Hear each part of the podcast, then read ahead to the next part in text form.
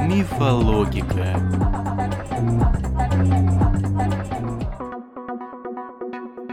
Всем привет! В студии Анастасия Баканова, и вы снова слушаете серию подкастов «Мифологика», где я разрушаю самые популярные заблуждения человечества.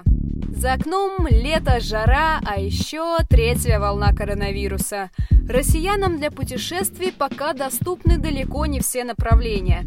Хорватия, Турция, Греция, Египет и еще несколько других стран. Да и попасть в большинство из них крайне проблематично. ПЦР-тесты, справки, сертификаты о вакцинации. Зато для приятных поездок у нас есть просторы нашей родины, 3D-карты и хорошее воображение. Предлагаю вам совершить виртуальное путешествие по странам мира, чтобы разрушить несколько шокирующих мифов об известных достопримечательностях и культурных памятниках. Слушайте и запоминайте на будущее, каким заблуждениям и уловкам туроператоров точно не стоит верить. Ну что, поехали! Миф первый. Статуя свободы зеленого цвета. Колоссальная скульптура, которая сейчас имеет нежно-зеленый, почти бирюзовый оттенок, была подарена США французами в 1886 году к столетию американской независимости. Ее высота 93 метра, а вес более 27 тысяч тонн.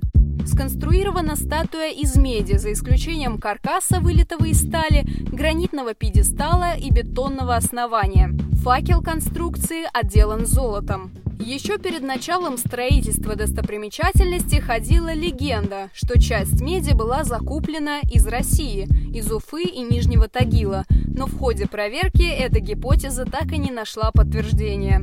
Так как скульптура отделана медными листами, в XIX веке она имела характерный для этого металла блестящий красно-коричневый цвет. Со временем медь начала вступать в реакцию с воздухом и покрылась зеленоватым налетом, патиной. Но это вовсе не изъян, скорее наоборот, защита.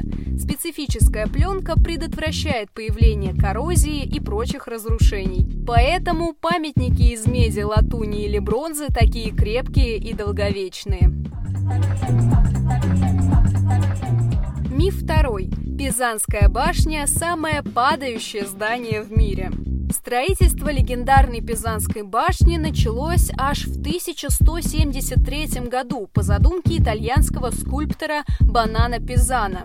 И продолжалась она 199 лет, вплоть до 1372 года. Изначально наклон башни составлял 5,30 градусов, а после реставрационных работ, завершившихся в 2010 году, в ходе которых, в частности, проводилось укрепление фундамента, угол сократился до 3,54 градусов. Несмотря на то, что башня тщательно контролировалась, сооружение продолжало отклоняться. И только лишь в 2018 году специалисты университета Пизы сообщили, что профилактические работы пошли на пользу. Движение башни значительно уменьшилось, а ее годовые колебания теперь не превышают 0,5 мм.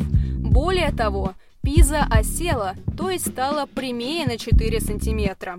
Интересно, что, вопреки популярному мифу, в Книгу рекордов Гиннесса как строение с наибольшим естественным углом наклона Пизанская башня не занесена. Место рекордсмена занимает церковь в деревне Зурхузен в Германии, датированная XII веком. Уровень ее наклона, внимание, составляет 5,19 градусов. Миф третий. Биг Беном называется часовая башня Вестминстерского дворца в Лондоне.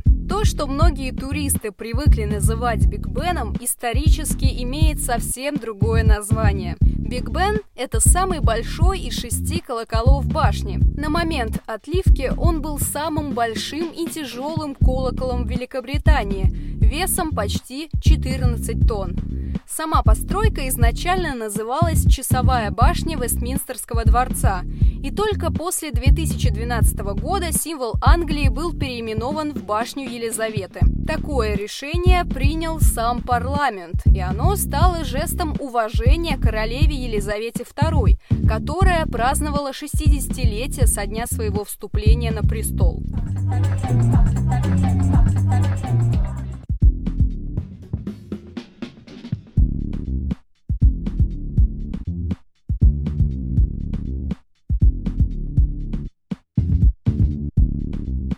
Миф 4.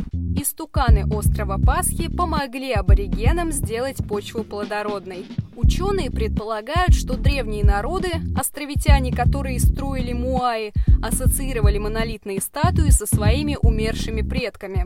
Они верили, что, поклоняясь идолам, можно попросить у душ родных плодородия и богатого урожая. На самом же деле почва на острове Пасхи и без стараний каменных статуй всегда была богата частицами пород из каменоломен вулкана Ранурараку, неплохо удобряющими землю. В 2019 году, изучив почву острова, американские исследователи во главе с археологом Джоанной Ван Тилбург предположили, что аборигены могли намеренно устанавливать муаи в местах, где собирались выращивать культуры. После лабораторного анализа в пробах земли, собранной возле вулкана, были обнаружены следы таких растений, как банан, батат и колоказия, которую местные жители использовали в приготовлении блюда лао-лао. Листьями растения оборачивали куски свинины и жарили сначала в подземной печи, а потом на горячих камнях. Миф 5. Если приглядеться, из космоса можно увидеть знаменитую китайскую стену во всей ее красе. Долгое время считалось, что Великую Китайскую стену действительно можно увидеть из космоса, например, с борта МКС. Согласитесь, звучит довольно убедительно. Однако не стоит торопиться с выводами. На самом деле, невооруженным взглядом стену заметить просто невозможно. А если верить НАСА, ее не получится и просто сфотографировать с орбиты, используя обычные средства. Разглядеть сооружение можно, только вооружившись камерой с хорошим объективом и достаточным разрешением. Важны и погодные условия. Высокая облачность помешает сделать снимок. Однажды китайско-американскому астронавту Лерой Чиау повезло. Он смог увидеть китайскую стену, точнее, только ее часть. Для этого ему понадобилась помощь 180-миллиметрового объектива. А это были все мифы на сегодня. По миру с вами путешествовала Анастасия Баканова. И помните, проверенные факты могут звучать гораздо интереснее мифов и легенд. Услышимся через неделю. Пока!